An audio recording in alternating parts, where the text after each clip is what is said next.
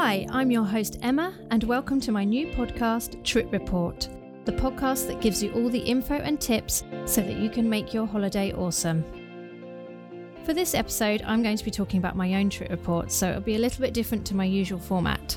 So let's get straight into it. I went with my husband Jonathan and my two girls, Bronte, who was almost three at the time of the trip, and Layla, who is eight. We booked the whole trip through Virgin as a package. Well, everything apart from the tickets for Universal, the Universal parks, which I bought online after checking out the best deal. We flew from Gatwick and we left on February the 11th, 2020. We live in Surrey and Gatwick isn't massively close, so something we've been doing for a while now to prolong our holiday and to help getting to the airport go smoothly is to stay overnight in a hotel at or near the airport the night before. We use Tesco vouchers, which is a great way to get this for free as well. So we headed straight up after school on Monday the 10th and stayed in the Bloc Hotel at Gatwick. We had a bunk bed and a queen bed. It did the job, it was very small. Either way, it was much smoother way to start the holiday and just makes the holiday start off on the right track. The Bloc Hotel is right in the terminal, and if travelling by train there, it's really simple to get to from the platform to the hotel. So I do recommend it. The flight went fairly smoothly the next day. Well, of course, we were traveling with a toddler, so that was always going to be tricky. But I had heard to get some surprise toys to keep little ones occupied. And I have to say, the best thing we did was to take a Kindle preloaded with some of her shows on it to watch. I didn't really think about the fact that she wouldn't be able to see the seat screen because she was so little, but having the Kindle there really helped her stay occupied and stopped her getting too bored. The arrival into MCO airport went fairly smoothly. Not too much of a queue to get through the immigration and to get our bags, although I've heard this isn't always the case there. Um, so I guess you just have to see what happens with that one. I had thought and heard that we could get an Uber easily from the airport to our first hotel at Universal, which was the Loews Royal Pacific. However, with the added car seat that we needed for Bronte, we found that there wasn't really any available, even though it was only mid afternoon. However, there's not really anything to worry about. There's a taxi company right outside the airport, and they helped, and it was about forty dollars, I think, to get to the to the hotel. The Loews Royal Pacific is really beautiful. It was uh, such a, a lovely surprise. A really great hotel.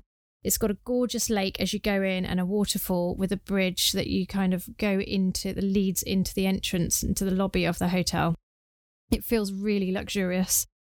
And the smells are great when you go in the lobby, and the staff are really great as well. It's just, it's a really nice hotel. So we we settled in for a bit, and then we took a stroll over to City Walk to get some food. I was really surprised at how well the, the girls did actually. Bronte was it was getting really late now, UK time, but they, they just kept going. But we ate at Cowfish, which was really amazing. It, it's a mix of burgers and sushi, which is our definite favourite in our house. The atmosphere was really great as well. And they had a little computer where you can design your own fish, which then goes into the computer aquarium, which is kind of in the middle of the restaurant. So all the diners can see it. And that was a huge hit with the kids. They loved that. The hotel is in a great location as you can walk to both of the Universal Parks and City Walk, which are all in the same area. So it's it's a great hotel and for this reason alone we felt that it had a huge benefit over the Disney hotels. Just being able to walk to and fro as and when you wanted is a great bonus. So the next day was Wednesday, the 12th of February, and this was the first day of two that we had at Universal. So we went to Universal Studios first, as they had the extra hour on there. Before I went, I didn't realise that it was different parks and different days for Universal that they have the extra extra hour. And the whole time, well, we were only there for the, the two days, but the two days that we were there, they only had it on at Universal Studios, which was a little bit annoying because it would have been good if it, they'd sort of done every other day as different parks. But anyway, so we headed out just after seven and we walked over to the park from the hotel. It was about six minutes walk. It's a really nice walk. It takes you past a river with a uh, there's a kind of grounded plain and lots of pretty bushes and flowers. So it's a great way to start the day. We queued up and we were allowed into the park around 7:50 and they had picked a, a, couple to open up the park. I think Disney do this as well in a slightly different way. But this was so lovely as the guy that was picked to open up actually proposed to his girlfriend. So that was a really nice start to the day. We headed straight over to the Wizarding World and Diagon Alley because I'd heard that, that that was a good way to sort of plan your day to tour around the park. My older daughter Layla is a huge Harry Potter fan, so I told her that I needed the toilet and we didn't tell her where Diagon Alley and there's no kind of signage or anything so you don't know where it is exactly. You just kind of stumble upon it which is quite cool. Just like I guess Diagon Alley is in Harry Potter so when we turned the corner into Diagon Alley instead of the toilets, her face was priceless. She was pretty awestruck, um, so I'm glad we tricked her. So that was quite fun. We walked straight onto the ride Escape from Gringotts and we used the rider swap, which was really great. Although the little one Bronte wasn't too impressed with the, the waiting room, which is a bit like a jail on that ride. And they, because they have Harry Potter playing, it's a little bit old for her. So that wasn't great, but we just kept her occupied and she enjoyed watching us off the ride. So Universal have a different rider switch to Disney. They both have the rider switch options. So at Universal, you go through the line together and then you wait in a room while the first person rides and then you immediately swap. So it's a, a quicker process. Whereas at Disney, you go to the ride, and whether you have a fast pass or not, you find a cast member who then gives the rest of your party who are wanting to ride the second swap, they give them all a fast pass so that they can ride the second time. Both have their benefits, but Universal did get both parties through the ride quicker, so I did kind of think it was a bit better. Now, because we were staying at one of the three Universal Studios hotels that offered it, we all got the express passes. These come as a plastic card separate to your ticket, and they have got a little barcode on. And we quickly realised that we really needed a lanyard to make it easier so that we, we weren't trying to take the card in and out of our bag all the time. So I'd really recommend the stay at one that you stay at one of these hotels as it made it all a lot smoother and so much quicker even in the harry potter parts we just walked on to nearly all the rides so after Escape from Gringotts, we headed over to Ollivanders where they do the wand choosing and a kind of little show. And we were really thrilled as Layla was picked, which was quite emotional. It's a really special little process, and I was really hoping it was going to happen. She was one of the few kids in the room, so I'm sure that helped, but she was also in full robes too, so I guess she looked like a bit of a Potter fan. We then hot stepped over to the Minions ride because I knew that this was also a popular area of the park and I wanted to get on it before the huge crowds entered, which we successfully did. We then continued to tour the park. We went to Shrek 4D and we caught the Shrek characters after outside. Then we rode Transformers and we met the Transformers, which is a must do in my opinion, even if you just watch and, and don't queue because the queues were huge, but the amazing costumes that they've got there. Then we met Poppy and Branch from Trolls, and we rode E.T., which is, of course, a classic favourite. In hindsight, this was maybe a little too scary for Bronte, but she did okay. And then we rode Woody Woodpecker's coaster. This was Bronte's first ever roller coaster, and she just about made the height, and she absolutely loved it. After that, we went into Curious George Playground for a few minutes. It's often said that there isn't a huge amount for little ones in Universal, and I think it really depends on how you approach the parks. Disney is definitely geared more towards the smaller kids, but there's still some things to do at Universal. It's just definitely more waiting around as they can't ride on most things. So it depends on on how you kind of approach it. We knew that this was going to be the the case, and it was definitely more for Layla and for us and Bronte just kind of went with the flow. After that, we then went and had lunch at Bumblebee Tacos in the Simpsons area. It was really yummy, but there was no veg- veggie options, and we found this a kind of recurring theme on our trip that it was quite tricky to get veggie and certainly to get vegan options.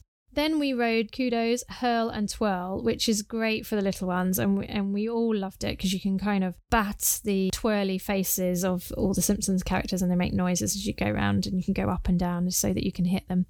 Then we rode the Simpsons ride, Men in Black, Fast and Furious, and the Mummy. I was really glad we didn't do the rider swap for the queue for the Mummy as the queue would have really freaked out Bronte. There's a scary kind of animatronic mummy that makes the lights flicker and things. And I don't think she would have taken to that too well. So that's a definite negative to the universal system for rider swap. Then after that, we returned to Diagon Alley to do all of the one bits and check out the shops. If you haven't heard of this or aren't sure what I'm talking about, you can buy an interactive wand. You can either buy it via the Ollivanders experience that I talked about before, or you can just go into one of the one shops and choose your own. It isn't a cheap thing to buy, it's around $60, but they have lots of different designs and they're pretty cool. So you go, once you've got your wand, you go around the Wizarding World in both parks and there are small gold plaques set in the floor with wand spells on. You also get a map with your wand that tells you where all these places are. And you move your wand in the way that's shown, and different things happen in shop windows or to statues, etc., around the area. So, water pours over an umbrella statue, or trolls do a little dance in a window, etc. I would say for any Potter fan, it's a must and the technology is certainly really impressive. So then when we exited Diagon Alley, there's a little phone box there. You should try and remember to dial magic in there and don't forget to ask questions also of the teller in the Gringotts Bank. There's a, a animatronic goblin in there who's interactive, which is is really cool. There are some cool questions you can ask. You know, there's a list of questions online, but one we particularly liked was, "Did you know there's a dragon on your roof?" Which has a great reply. Anyway, in regards to the Wizarding Worlds, I think in hindsight it would have been better to have done it all together, but I was worried that everyone would have done this. Then it would have been packed elsewhere in the parks later on. So we chose to tour the parks in the way that we did to try and avoid the crowds. And we just explained this to the kids and they got it, they got on board. After our second trip to Diagon Alley, we made our way to the front of the park for the Mardi Gras parade. We staked out a spot and we got a pizza pretzel while we waited. I wouldn't really recommend these, but they did the job as we were all pretty hungry by that stage. But the Mardi Gras parade, wow, what a parade. Such a great time to go to the parks. It's so much fun, and we got so many beads. Layla was really thrilled as it was all she'd gone on about all day. We got lots of wow, that's a lot of beads for the rest of the day. And we were sad that the Mardi Gras food wasn't available that I'd seen on YouTube or at least we couldn't find it available. So after the parade, we went over to Toothsome's Chocolate Emporium, which is on the City Walk. It's this big kind of factory that's billowing out smoke, and it's all like a big chocolate, kind of Willy Wonka esque factory. Really impressive uh, in City Walk, and it, it looked amazing. So we decided to just have dessert for us all, and Layla chose a crazy huge milkshake. Uh, these things are huge. They come in a large mason type jar with whipped cream and a huge slice of cake or a donut on the top and sprinkles and everything. Um, but she barely touched the sides of it. we, we definitely could have had just one between all of us. But we were pretty exhausted after that. We'd had a great day. I'd like to make a recommendation at this point. It seems like a good point to mention Crocs Ride Light sandals. They saved my feet so much as they are so comfy. Jonathan was wearing Skechers throughout and his feet hurt mid afternoon, whereas mine and Layla's, who was also wearing the same sandals, were completely fine. So that's a definite recommendation if you're touring in the heat. So that was the end of Wednesday. The next day was obviously Thursday, and that was the 13th of February. And we got to the park around 7.50 and we were fourth to get in through the gates. And this day we went to Islands of Adventures. The gates opened at 9, so Jonathan went off to get some breakfast from Starbucks for us all. And we entered the park finally around 8.40 and headed straight to Hogsmeade. But we were stopped at Seuss Landing until 9. So it's worth noting, if you haven't been before, that the parks do open earlier than the time that they state. So they let you go into the kind of entrance to the park or into certain areas of the park. They won't let you necessarily go on any rides. The rides probably won't be open until the stated time, but you can get there and you can start almost queuing. Um, so although it might say that doesn't open till nine, like I say, we got in at eight forty, so that's worth planning for. So we headed straight to Hogwarts and we rode the Forbidden Journey, and then we rode Flight of the Hippogriff twice as Bronte was loving it so much. But the uh, Forbidden Journey is such a great ride. All the theming around the castle is amazing. Apparently, you can also ask for a tour that was without the ride, but we just did the rider swap and it and it worked out really fine. Then we headed into the main part of Hogsmeade and we tried out all the wand spells and visited Honeydukes, bought some whizzing whiz bees, which all the sweets I have to say in Honeydukes and in the Wizarding World area, of course, they're really overpriced. We tried to get something that we couldn't really get over here. Like, of course, you can get like the chocolate frogs everywhere and Bertie Bott's beans. So that's why we thought we'd try out the Whizzing Whiz Bees, but I wouldn't recommend them. I think it was about $10 for the pack of them, and there weren't anything to write home about. It was really special riding on all the rides, uh, I have to say, in the Harry Potter area. Uh, I worked on the Harry Potter film, so it was quite emotional, like almost reliving it and seeing all the things that we've made in the films actually be made into a ride. It's quite strange, but really special while we were there, we wanted to ride the new Hagrid's ride, but we was told we were told that it was closed until late afternoon, but with no time frame. So we had no idea what was going on. So we left that area and we went off to Seuss Landing and we rode the train, the carousel, and one fish, two fish, which were all great for Bronte. And we grabbed a few character pics too this area of the park was really empty so that was really good and like i say it's great for the the little ones but we all enjoyed it after that we went back to hogsmeade for lunch at the three broomsticks again there was no veggie options which we do try and eat veggie if we can so the kids had uh, fish and chips and chicken and chips and we just shared like a salad and a corn which was fine but it would be great if we could see some veggie options in there at some point then after that, we went on to Jurassic Park and the Camp Jurassic Play area and the Pterodon Flyers. And then we went to Kong Skull Island, which I have to say is probably, thinking back, is now one of my favourites from the whole trip. The ending is so spectacular. We also rolled, rode the Hulk, which is a favourite from when myself and Jonathan went 14 years ago. So we we knew that that had to be done Although I do remember when we rode it before, them doing a countdown at the beginning, which they didn't really do this time, which is a shame, as I thought that that really kind of made the ride even better. But anyway, it's still great. Then we went back to Hogsmeade to go onto the Hogwarts Express back to the other park to Universal Studios. Apparently, each way you ride it is a different experience. So we wanted to go over to the studios and then return back and continue touring. But when we got there, we saw a big crowd, and I didn't know what it was. And then we realised that Hagrid's was just opened, so we got into line, and I don't know how it happened, but we found ourselves right at the front. Um, quite quite the luck we had there. Uh, 15 minutes later, and and I rode first, and I was on. Now the rest of the time, this had at least a two-hour wait, so we were so so lucky. It's such a great ride. I don't want to give any spoilers, but it's it's really special. Very cool. You should try and do it if you can, but don't wait two hours. No rides are good enough for two hours, in my opinion. Then after that, after we'd done the rider swap, uh, we jumped onto the Hogwarts Express finally, and we did a little bit of a mooch around Hogsmeade again before heading back to the Hello Kitty shop for a promise visit for Bronte, while Jonathan did the Rip Ride Rockit. I don't know if you've seen this ride. It's a bit crazy. It literally goes vertically straight up and then almost vertically straight down before doing loop the loops and all sorts, all while playing music in the headrest, which sounds amazing. But I'm judging from his video that I've seen since, I'm kind of glad I didn't go. Apparently, there's only a lap belt and no shoulder restraints, so you really feel unsafe going upside down and with a sheer vertical drop. Then we just had to stop for a Lard Lads donut, which is this giant kind of fluorescent pink, crazy sized donut, which we all shared, and um, definitely another recommendation. After that, we headed back to the Kodos Twirl and Health for another ride as we loved it so much, and then we headed back to Islands of Adventure for the Hogwarts Light Show.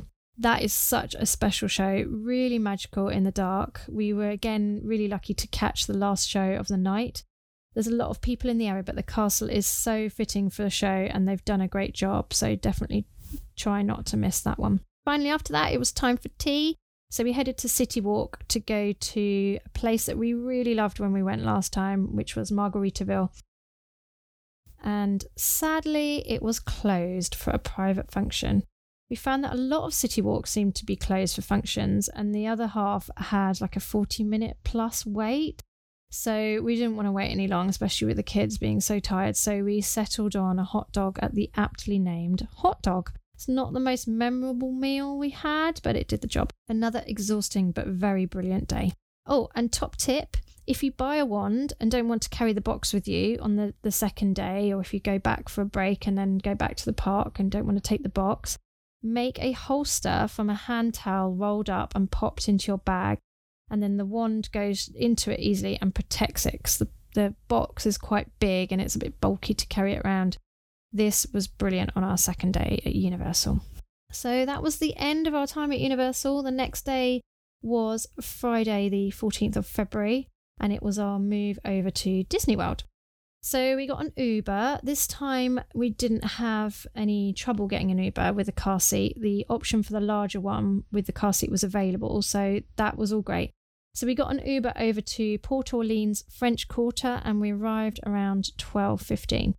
We got our refillable mugs because we were on the dining plan and we headed to Disney Springs. We had the regular dining plan, which means that we got a quick service meal, a table service meal, and two snacks per day per person. They had met our room request. I'd put in a room request about a week before we left. So we'd put in our room request and we'd got the ground level in building four, which was really cool. It's a great location. It's near to the buses, which is the main thing, but it's also near to the kind of restaurant area, the lobby area, and also the laundry and the pool. So it's really central for everything. After we checked in and unpacked a little bit, I'd heard about the polite pig in Disney Springs, so we thought we'd go over and try it, and I was not disappointed. The food is amazing. Uh, we had brisket and salmon as quick service credits, and Layla had the pork slider, all amazing, and the mac and cheese is to die for. Then we stopped for a cheeky snack at the cookie dough van, which it they is literally uncooked cookie dough, and it came in this kind of big pretzel. It was very over the top, and one we we kind of shared between us all, but that was fun. Then we went back to our resort to find our room and unpacked a little bit more before heading to the Polynesian for our dinner reservation at Ohana we had to get a bus to the Magic Kingdom, then the monorail to the Polynesian because there are no buses resort to resort. You have to go via a park or via Disney Springs. But stupidly, I'd booked it for 8.05 and sadly, we couldn't move it forward. Obviously, the fireworks at Magic Kingdom are at 8. So we, it's a, I'd heard it's a really good place to watch the Magic Kingdom fireworks from. So we went to watch the fireworks on the beach as we the lady at check-in said it's much better to watch it from there. But sadly the rain started. So we headed inside about 7:50 in the hope to be seated in time. We were seated right at 8, so we managed to watch a lot from our table despite the rain. It's still really magical and definitely recommend this as a dinner reservation. They pipe the music in as well, and the food is so good. It just keeps coming and coming. We were so tired. We tried to eat as much as we could. It was really good. And also, I'd mentioned to a couple of the reservations that it was Bronte's birthday coming up. So there was a few spots along our trip that they gave us like an extra cupcake, or one time we got a birthday card with all the characters signed. So if you do have any kind of celebration, I would definitely tell them when you do your reservations, especially if you do it uh, over the phone, you're able to tell them or they'll ask you, Are you celebrating anything? Just let them know, and then they can give you extra little bits of magic as you go along. So after our dinner, we were so tired. Uh, so we tried to get an Uber to get home so that we could avoid the changing of the buses, but we just couldn't. So we headed home via the buses, and both kids fell asleep in the bus. Um, and when we got back to our room, we had a goodie bag waiting for us, which was really cool. We had no idea why it was, but it had lots of treats in it and two Star Wars pins, and it was in a resort bag and everything. So that was a really nice surprise. Saturday the 15th was the next day, and that was our first park day, and that was at Animal Kingdom.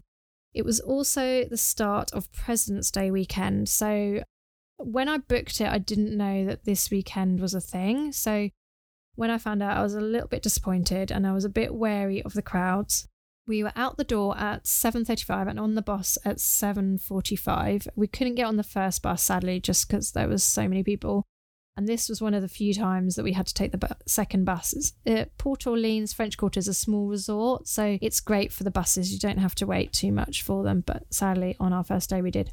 We got into the park at 10 past 8 and we walked straight into Safari and then onto Rafiki's train to the animation experience. And we picked up the Wilderness Explorer book. This was an extra magic hour day at Animal Kingdom, so that really helped with the crowds first thing. Um, we went into the animation experience at 10 to draw Shere Khan, which was really cool. Layla got to meet some YouTube stars she'd watched teach her to draw before we went. Not that you would probably need any help in getting your kids excited about Disney World, but they have a ton of tutorials on YouTube teaching you how to draw Disney characters.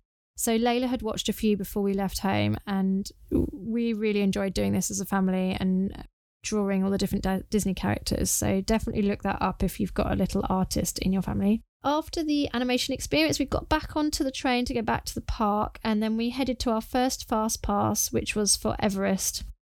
We were right at the end of the fast pass time, but they allowed us to do the second rider later for the rider swap, which was was great. That seemed to be a theme. That's what they do. The second rider or the second lot of riders are able to do that rider swap whenever they want. So that was really great. After that, because we'd already been on Safari, I swapped out the Safari Fast Pass to a Lion King one for the 3 pm show. And we went to have our lunch reservation at Tusker House, where we had lunch with Donald, Daisy, Mickey, and Goofy. Lunch was really good. It was buffet style, so it's great for the kids, and there was lots of veggie options this time, which was a nice welcome change. I asked for an off menu virgin cocktail and I got a yummy raspberry smoothie type drink, but it was also a bit sickly sweet. But it's worth noting that you can ask for different things if it's not seen to be readily available. Then we headed to Pandora for the Navi River ride and we picked up a couple more Wilderness Explorer badges on the way and we had a photo in front of the tree in Pandora the ride is awesome. Lots of beautiful lights and scenes, but the kids found the animatronic at the end a bit scary because it's quite a big kind of person moving about. I thought it was really cool, but they they really didn't like it. After that, we went back to Africa for us for our Lion King fast pass. We waited in line around 2:20 for the 3 p.m. show. It got busy really fast, so I recommend leaving some extra time for that one, especially if you don't have the fast pass. I then managed to get a fast pass for Nemo at 4:30, so we headed there after the Lion King. Bronte sadly fell asleep, so Jonathan had to wait with her while me and Layla went inside. Afterwards, Jonathan was able to use the rider swap for earlier for Everest, so he rode that while I got snacks for the Rivers of Light show. We got a Mickey pretzel, chips with pulled pork, and cheese, and a tiger tail, which were all from Discovery Land, and they were all snack credits. I'd heard that using mobile ordering, even if right there is quicker, and it definitely was. We had a dining package tickets from our lunch at Tusker House, so we went into a separate entrance for the show, which it helps. It's not definitely necessary, but it, all helps so you can get better seating and a bit more time to get your seats. The Rivers of Light show is a must see at Animal Kingdom. The way they project the light onto the water is pretty spectacular and it's really quite moving. We really loved it. After the show, we headed home via bus, which seemed to take ages, around 45 minutes. Park was crazy busy on that day. It was a Saturday and it was President's Day.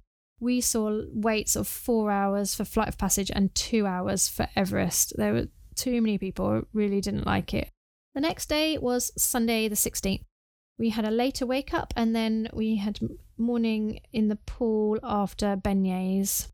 You've probably heard about beignets if you've read anything about Port Orleans French Quarter. Apparently, lots of people head to the resort just for them. They're really nice, but I personally wouldn't make a special trip. They're perfect for breakfast as there's snack credit on the dining plan, so if you're on that, then it's a good choice. They're basically like fairground donuts with tons of icing sugar on, but they're really yummy. And you get three for one snack credit, so that's a great use of your credits.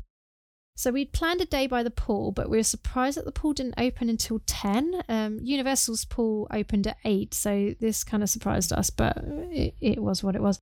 Layla did the Mardi Gras pool party that they had going on with prizes for the kids, and then we headed to have a shower and headed back to Animal Kingdom again. We were on the bus at 12:30 and straight to Satu'li Canteen for lunch for chili tofu, which was one of our favorite quick service restaurants. It was a really good choice, and Pandora is such a great place to visit again, so that was a really nice lunch. After lunch, we headed to Nemo again, the Nemo musical.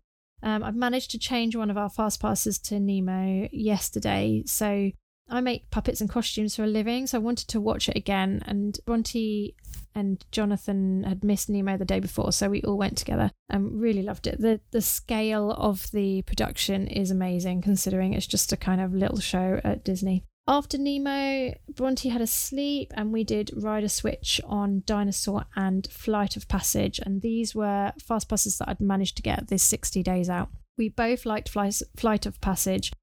Um, Layla refused to go on it's an amazing ride, but please don't wait four hours for it. Like I say about waiting two hours for Hagrid's. Wait on that day was crazy. The Universal rides are better as you can't see the other cars. We found like the Harry Potter rides than Flight of Passage, but it's still great and it is different. It's a different ride. And the crowds again were so crazy. As I say, the hours were bonkers for all the all the rides. There was lots of slow walking as well. After Flight of Passage, we left and we went to Boma for dinner at Animal Kingdom Lodge. The food was fabulous and it was a really nice way to see another resort. It was another crazy busy day, Animal Kingdom. All the buggies and scooters make it so hard to get anywhere fast when it's so busy, especially when you're trying to race across the park to your next fast pass. So at this point, I'm just going to explain, take a minute to explain how I was moving and adding to my fast passes so well, and how even though it was crazy busy, we still didn't wait in line for very long. Before I went, I was researching so many things about Disney. I was binging YouTube videos. Uh, by the way, you should check out DFB Food Blog and Tim Tracker on there if you haven't already. I made a huge board on Pinterest and I listened to so many hours of podcasts. I found some Facebook groups super helpful please check out Orlando and Beyond, as it's a really funny group and you can get some great advice in there. Anyway, within all that research, I didn't find out much about how to really utilize the FastPass system. Then, as I was scrolling on Facebook, I saw an advert for a system called the Insider Strategy Guide. I was really skeptical at first and I wasn't sure whether I should purchase it as it, it does cost money, but I took a punt and I paid up for the system. I have to tell you that this guide seriously made my trip. It's not that expensive, but it gives you so much information. Ali and her team have made a series of videos.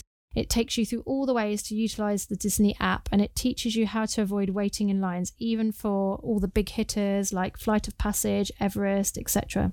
But I also found that all the extras she has put into it are worth it alone. She has a list of park by park and even into individual areas where to find the best snacks, and she's adding touring plans and extras all the time to the system. So it's lots of value. There's also a really cool Facebook group, which is just for people that have bought into the system. And there's so many knowledgeable people on there. It really is a good idea to join that as well if you if you get the system.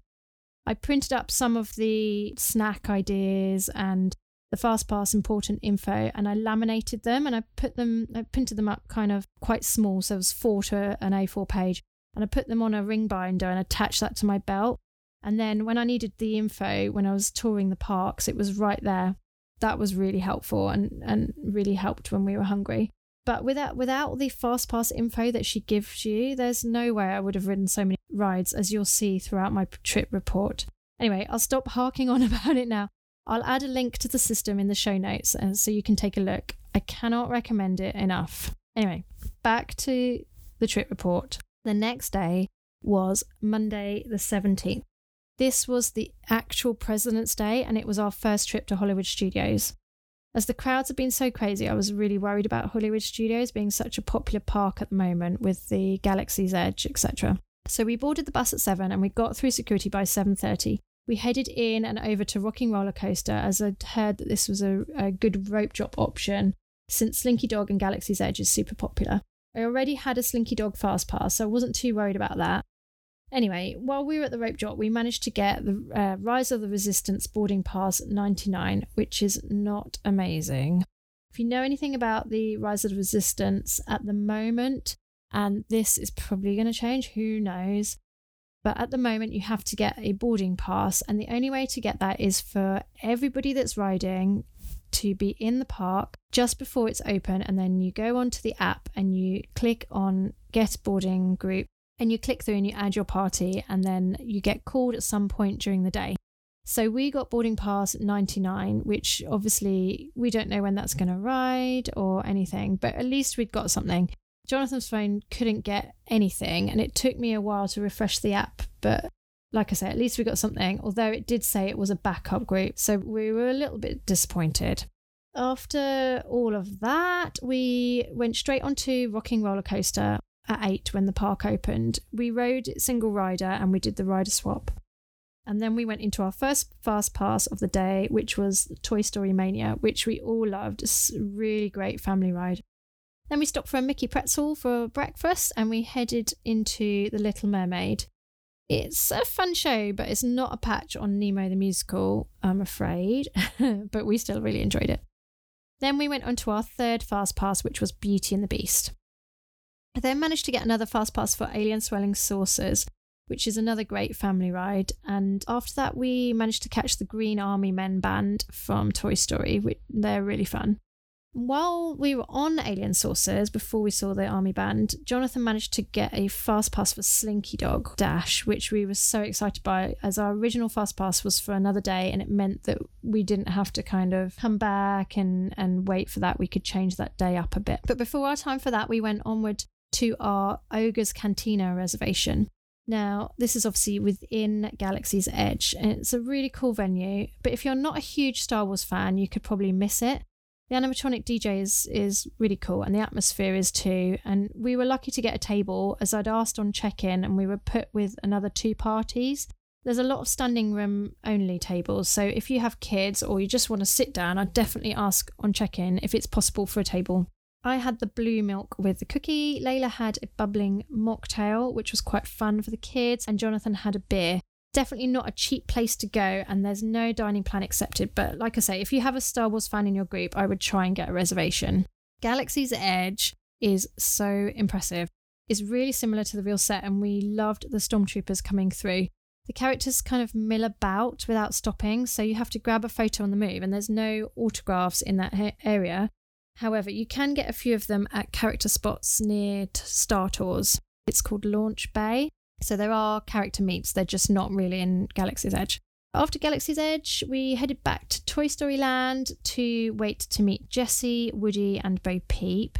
It took us 30 minutes to meet Jessie and another 35 to meet Woody and Bo Peep. So I waited in line while Jonathan finished up at Oga's Cantina with the kids in Galaxy's Edge, and that way the kids didn't have to wait in line all that time. There's not a huge amount of shade in that area, and it was quite a hot day.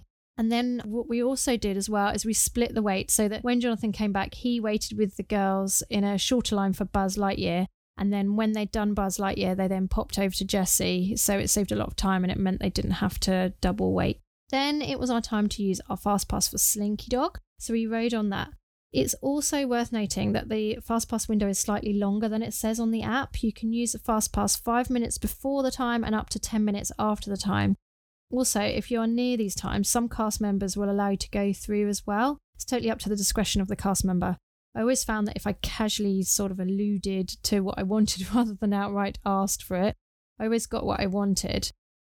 I saw a lot of people demanding things from the cast members and also saw that most of the time they got refused outright. So it's just about, I guess, like anything, it's how you approach it.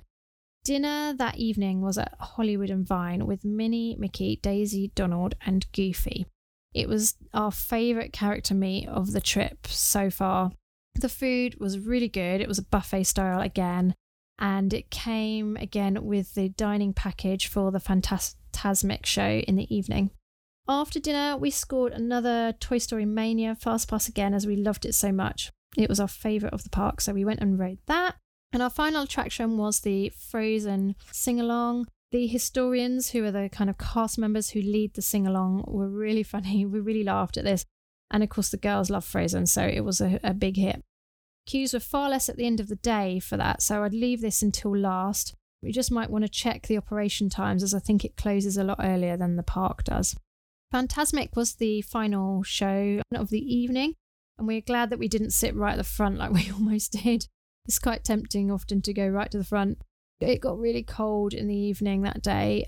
It wasn't really cold, well, at least it wasn't as cold as it was going to get, but it was chilly enough for hoodies. And with the water in the show and then the fire, the girls would have not liked being that close to the show. So I was quite glad to, to not sit, sit mega close.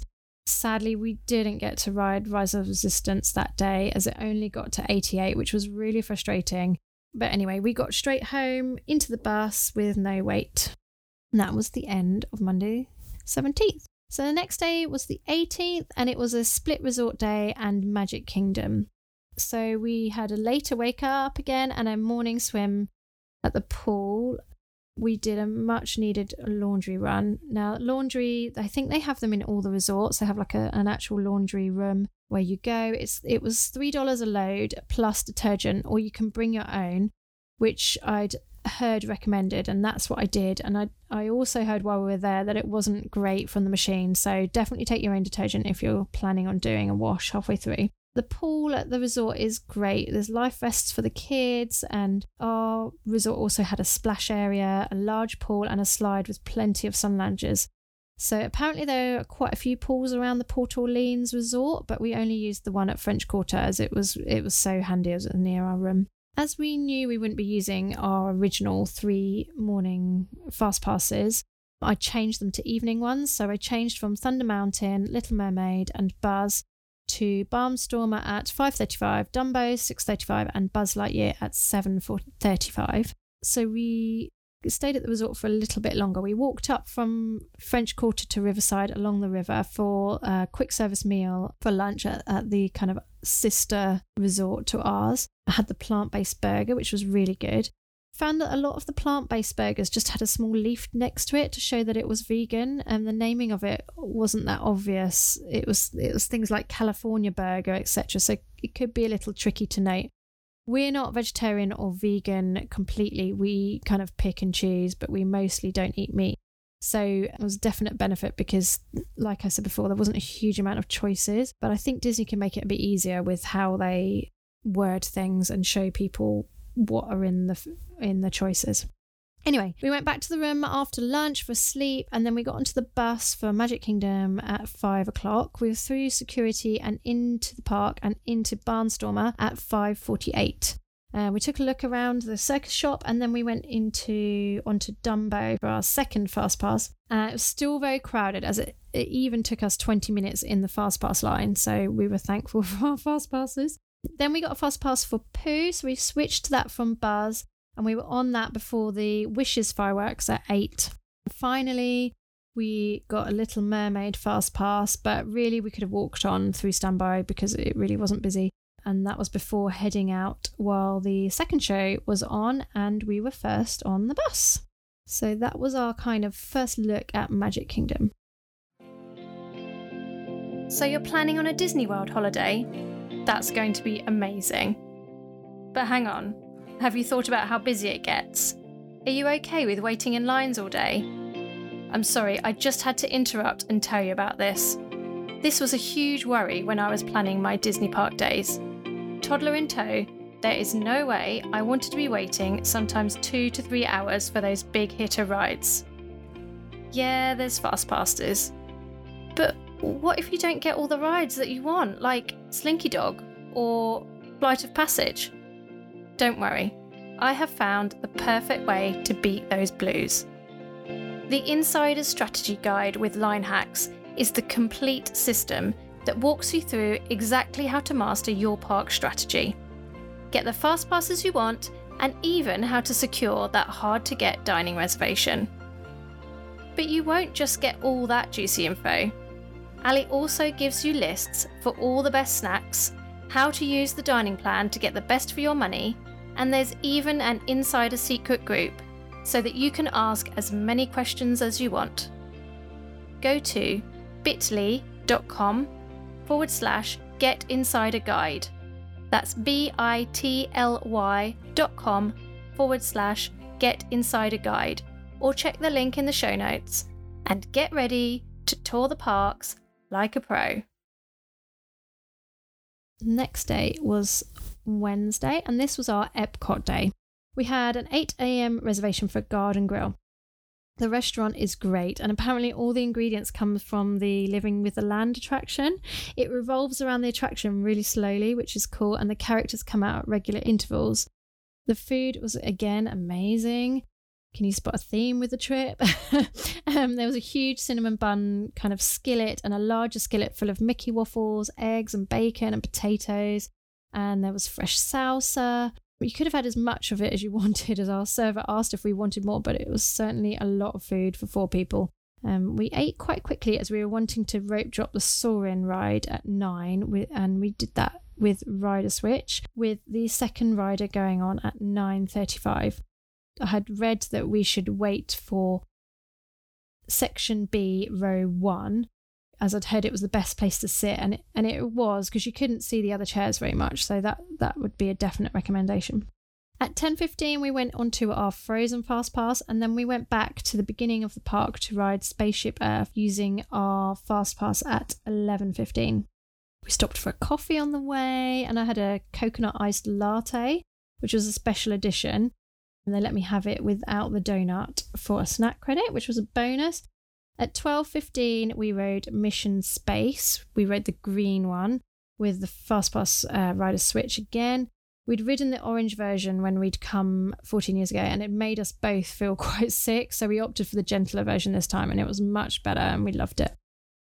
Then, as there was the Epcot Festival of the Arts, we headed there for some snacks for lunch. We had the agave pork belly, shrimp with foam, and frangipane cake, which were all amazing.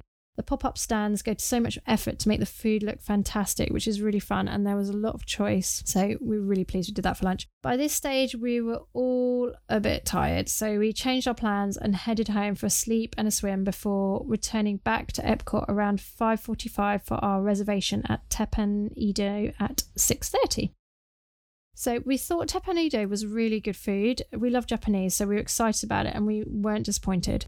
It was not so great with the toddler not on the dining plan, as all the other kind of non buffet places that we'd eaten had offered her something for free, uh, like mac and cheese or whatever, but they didn't. It wasn't a huge a lot of food, so she just had to share off of us. Not an issue, but just worth noting. It they kind of cook the food in front of you, which is a great experience and, and really fun, and they kind of make little volcanoes and things out of the food. And then on our way back, we stopped at Karamell-Küche, I think that's what it's called, for some caramel popcorn and then headed home to bed.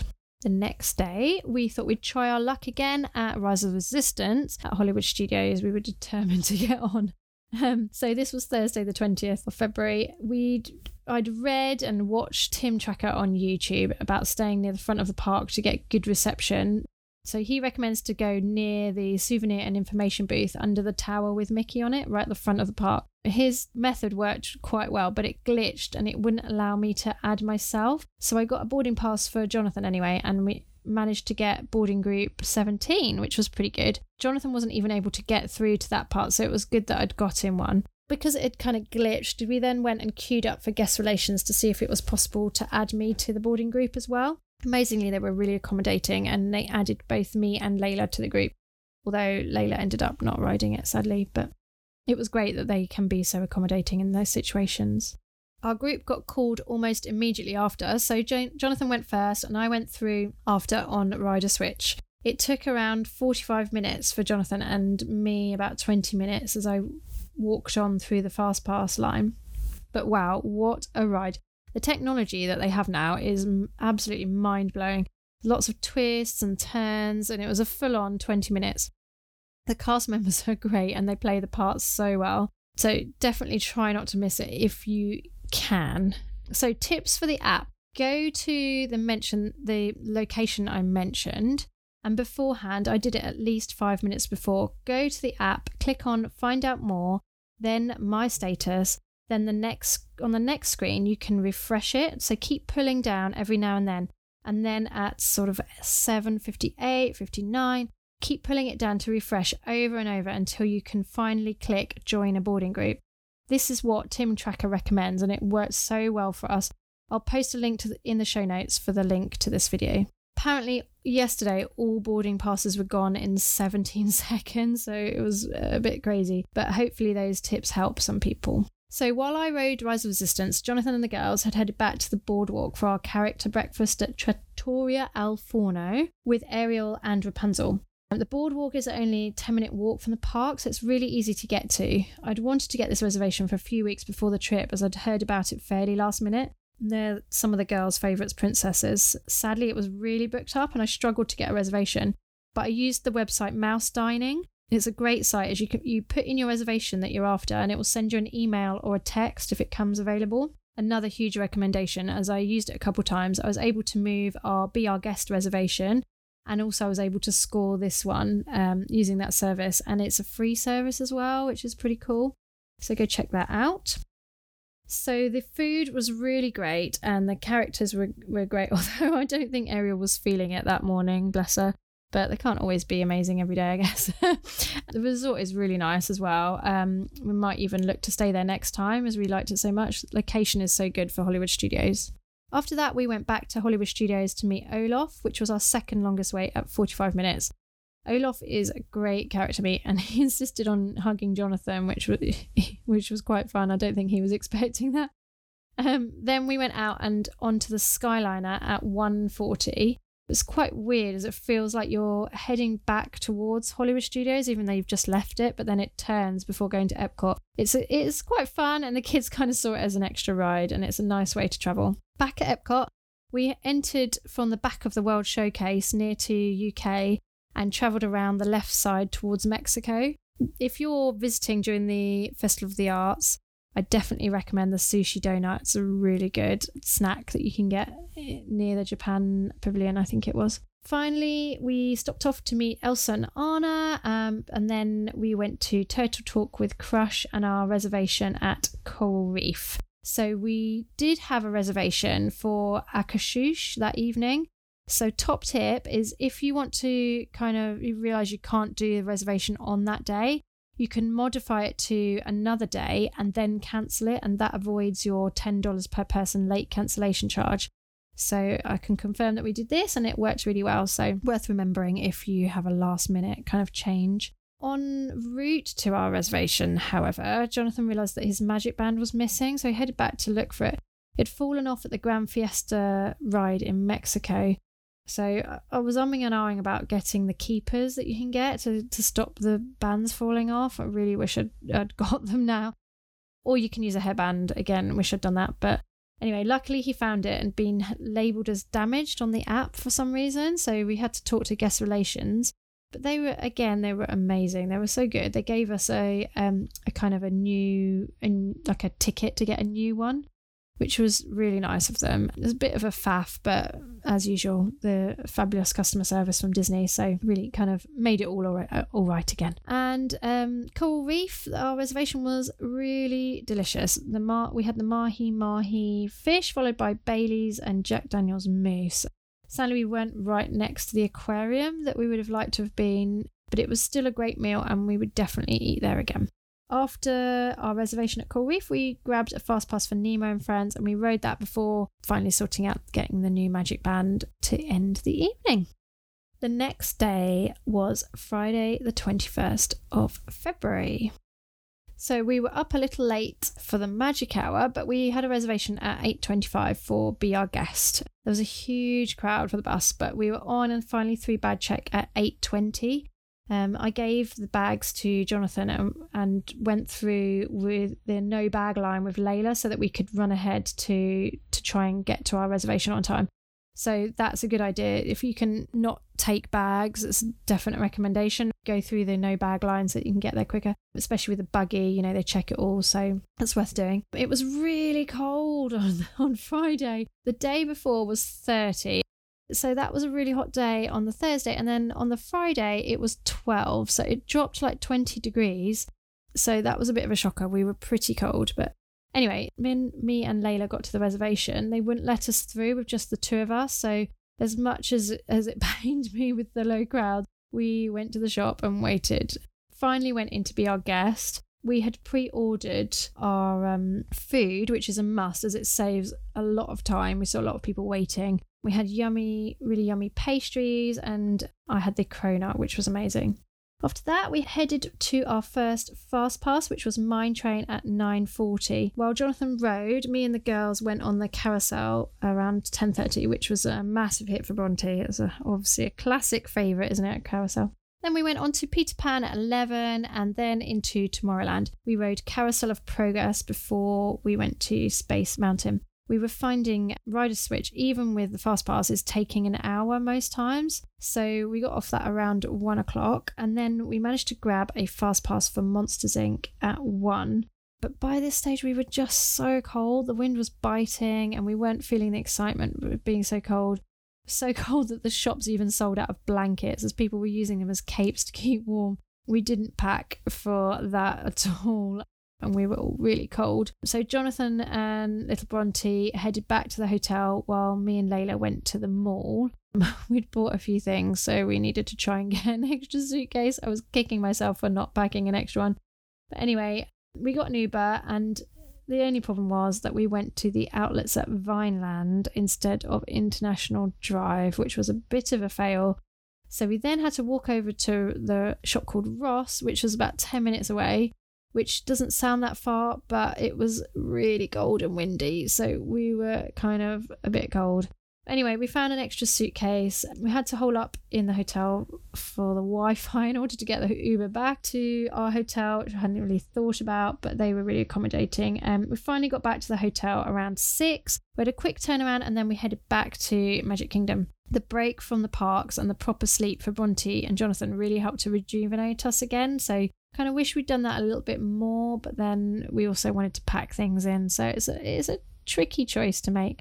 So we had a fast pass for the Buzz ride. So we raced over there at 6:50 to quickly do that before our 7:05 reservation at Royal Table. It's a great ride, the Buzz ride, but we preferred the Toy Story Mania. They're kind of similar, but I guess Toy Story Mania is the newer one we didn't realise for our dinner reservation that they start closing the castle so early before the fireworks.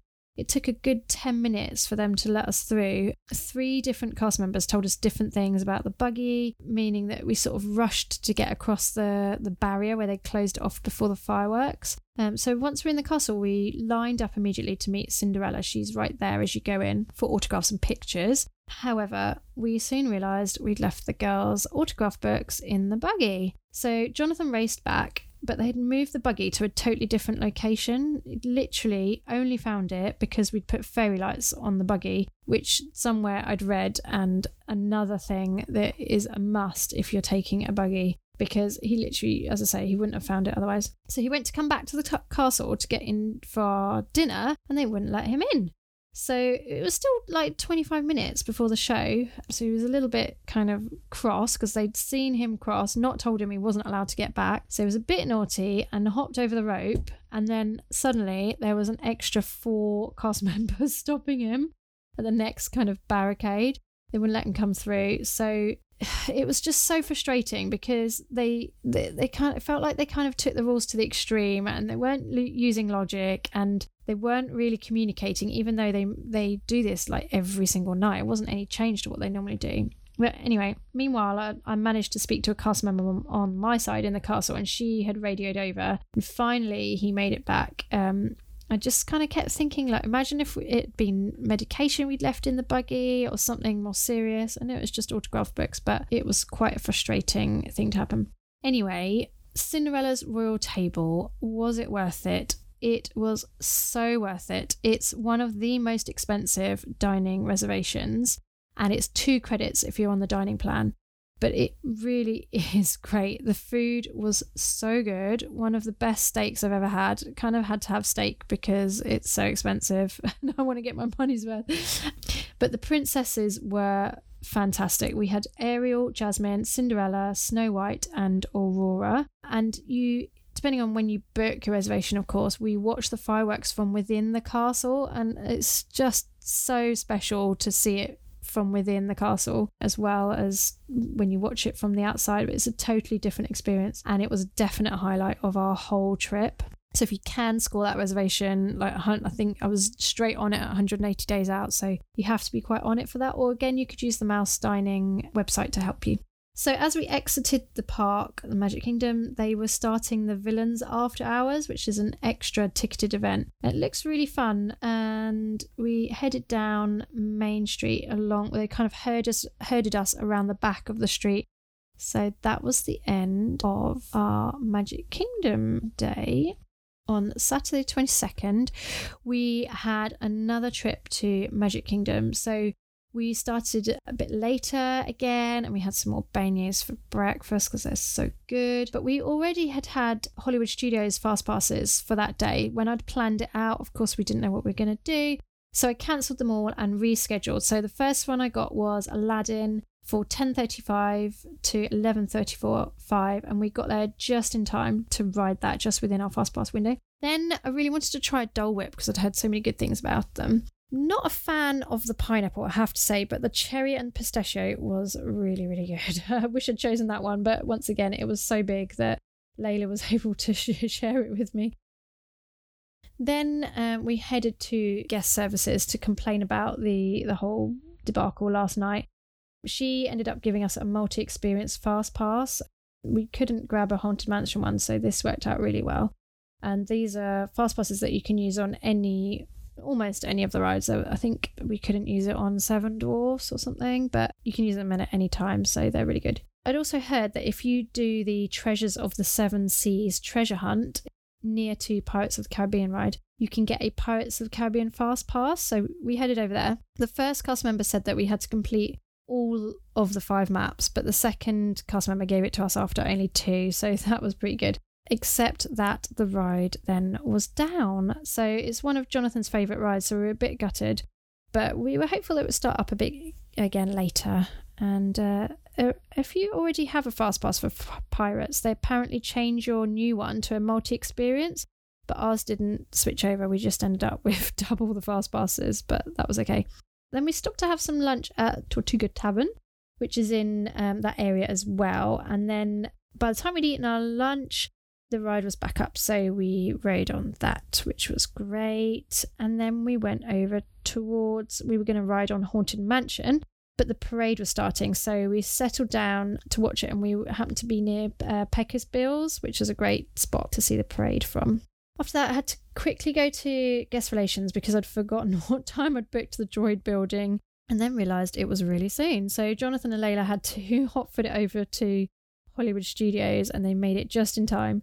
Um, they came back with a really cute, well, they call it B08 unit. That was what they, they named it, and a backpack. So that was a fun experience. They really loved it. While they were there, me and Bronte went to Belle's Enchanted Tales at 4.30. Uh, we rode on It's a Small World, and then we went to see PhilharMagic, all with fast passes that we just grabbed on the hoof. And then after that, after um, PhilharMagic, I headed back to grab the buggy to meet Jonathan and Layla for our tea. We were going to eat at Columbia Harbour House, but the buggy had been moved. Now, this is in the same area as the fireworks, the same area that we had the issue before. So it was a little bit frustrating that it happened all over again. But it took us 30 minutes to find it as a cast member had shifted it right across that part of the land. So more frustration over the buggy, especially the I even looked at the signage and it said, you know, specifically stroller parking and they'd still moved it, but there you go. Anyway, we headed over to Sleepy Hollow after eating at Columbia Harbour House and grabbed the churro ice cream sandwich, which I'd heard about. Um, it's huge but amazing. it's also a great place to watch the fireworks again. So it was really nice to watch it after we'd eaten at the royal table so we could see the room where we'd eaten and that was really special like imagining people in there like we were the night before. And then we were straight on the bus and into bed at 9:30, which was another late one. And we were ready for Sunday the 23rd, which was Hollywood Studios. So we got up late again because we'd had such late nights. We were at the bus stop for nine, but not into the park until 10:30. There was so many roads closed and traffic because it was the Run Disney weekend. So there was the Princess Marathon on the Sunday, and the parks were pretty busy that weekend. They weren't as busy as President's Day, but they were pretty busy still. Hollywood Studios was a little bit quieter, but was expecting it to get very busy once the marathon properly kicked out. However, when we were at the bus at the hotel, the queue for Magic Kingdom was huge, so we were feeling a little hopeful that Hollywood Studios would be quieter. So we had a slow mooch about, and then we had breakfast at the market near Toy Story Land. We had French toast pretzels, which are great. They have a kind of syrup inside, which is quite fun. Uh, everyone enjoyed those. And then we were into our first fast pass, which was Muppets. And then we headed to Launchpad Bay, which is where they do the character meets uh, for the star some of the Star Wars characters. So we met with BB-8 and we had an impromptu meet with Fancy Nancy from Bronte and then Vampirina. Neither of which she knew who they were, but she just liked the look of them. So we queued up and she met with them, and that was while Jonathan rode Fast Pass for Rock 'n' Roller Coasters because we already had a Fast Pass for that. And then once he came back, we then went to meet Darth Vader as the, the wait was less. So we went in to meet him. And it was at this time we managed to get a fast pass for Smuggler's Run at 10 past four, which we were thrilled about. I'd already got a fast pass for our last day, which was our travel day. We didn't really want to have to head to the studios on our last travel day, so that was great. So we were able to drop that. Anyway, we had lunch at ABC Commissary, another yummy plant based burger. Again, mobile order was amazing. We ordered it in while we were waiting in line for Darth Vader, and it was ready really quickly when we got there. You just kind of tap a part of the app that says, I'm here, make my order, and it's really good. And I bypassed all the lines. And then we went standby for Indiana Jones, which is great. It's funny how they make it make out like it's a real film shoot, which is fun. It's still as spectacular as, as I remembered from before, and all the effects and audience anticipation are great. Then we went over to Galaxy's Edge for our Smugglers Run Fast Pass. So we went in at 4:25 and it took around 20 minutes to get out. So it was quite a while even though we were walking on with the Fast Pass similar to Rise of the Resistance. And while Jonathan rode that first, me and the girls went to the droid shop and we had a little look around and had to play with the droid in the special area. We'd bought the personality chip, but I really wouldn't recommend the extra charge. The only difference is, that, is the sound it makes and that it reacts automatically to things in Galaxy's Edge. So it's not as, as awesome as it sounds for the extra $15. So that was a bit annoying, but hey ho. uh, then it was my turn to run to ride Smuggler's Run. Jonathan told me to wait for the pilot, which I did, but I drove the ship so badly it was a bit embarrassing. um, but it was still still fun. And as the pilot, you're at the front, so that's quite neat. So you get to see, I guess you get to see a bit more. And again, another amazing ride, and really similar to the to the real set, which was really cool. When I got back from the ride, the stormtroopers had decided to take Layla with them as a new recruit it really made her day. I heard so like everyone was following them, wondering where they were taking her, and I heard someone say, "Oh my gosh, are they taking that little girl with them?" And I wish I was that little girl. And they they even stopped so I could get some photos with her, which is not something they often do, which was really special. And she's now officially with the First Order, so I better watch out. Anyway, then we went on to our reservation, which was at Wilderness Lodge. So we went via bus for our reservation at Storybook Dining. It's the Snow White dining experience. There's Snow White there, there's the Evil Queen, and there's Grumpy and Dopey dwarfs, which they were all really fun. The Evil Queen, especially, is so much fun. Great atmosphere and the theming not the most amazing food, but I think there was there was quite a lot of it for a non-buffet meal. The steak was really big, but it was really quite fatty, which wasn't great. The desserts were very on theme and the characters were just so good. Definitely recommend it as a character meet, especially if you're a Snow White fan. It's not so easy going from resort to resort, so on our journey home, we got a bus to Disney Springs and changed to get a bus from there to our hotel French Quarter. And then we had to start to pack to go home, which was a bit sad. And we got ready for our next day, which was away from the Disney bubble And this was Monday the 24th, and this was our trip to Kennedy Space Center. So we arrived around quarter to 10. It was a bit of a mission to get there. So we had to get a bus from French Quarter to Hollywood Studios, and then we walked to the Swan Hotel, which was where our pickup was. We got picked up and taken to Icon Park to meet the big coach. So it was a bit long winded, but we got in the end. We went with a tour company called Gray Line Tours, which I think I, from memory, booked via the Kennedy Space Center website. We had a really good driver. He was his name was Giovanni. He was really funny and super knowledgeable as well. He told us ex- exactly where to go and what to see when we got there, and we'd booked lunch with an astronaut, so we had to take a different route to almost all of the rest of the coach. And this ended up being a huge advantage because a lot of the exhibits were empty on our route.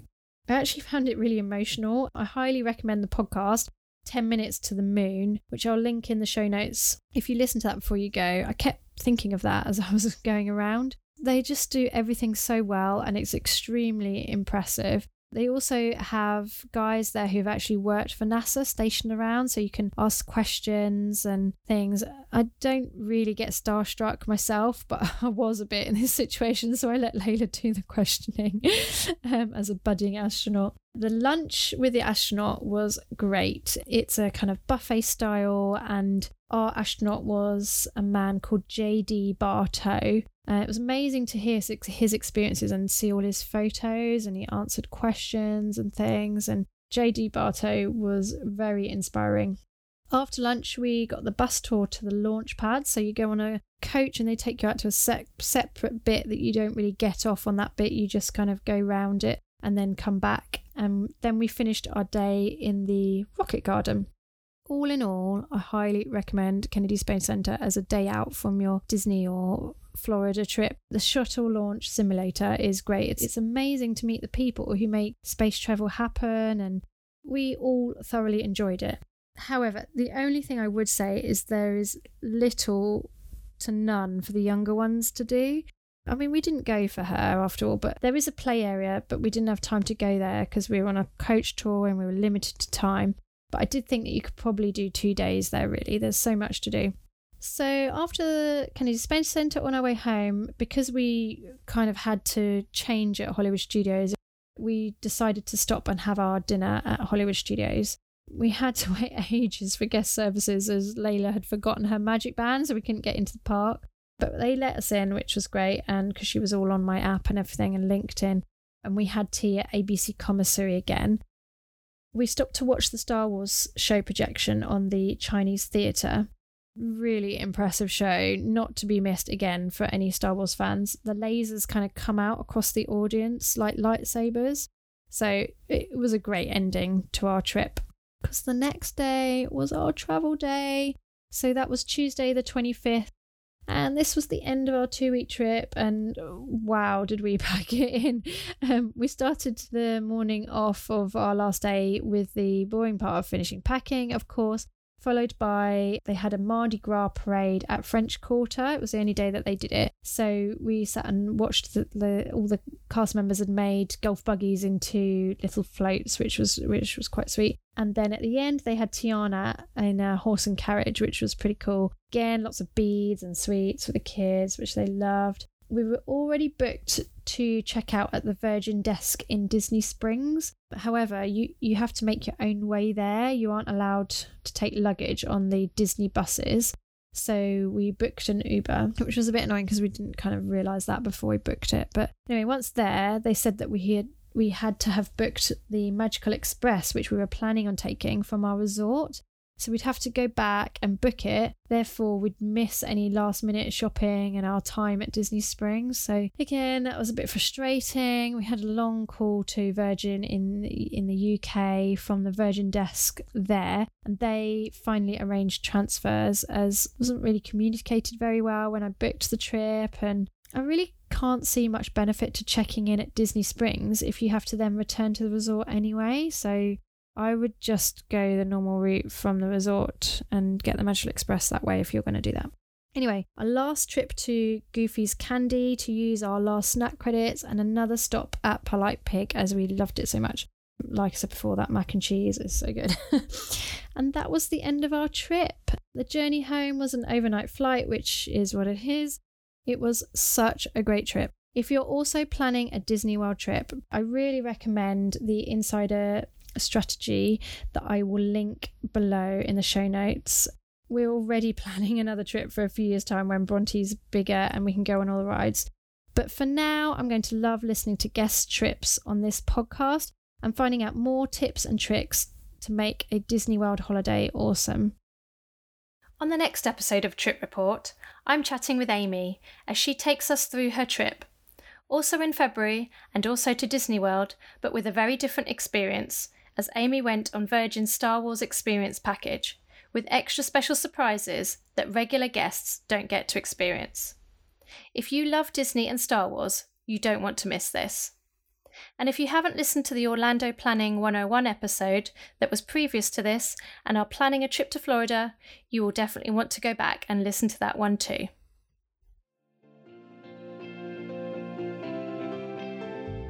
Thanks so much for joining me on today's Trip Report episode. It means so much that you've chosen to spend your time listening.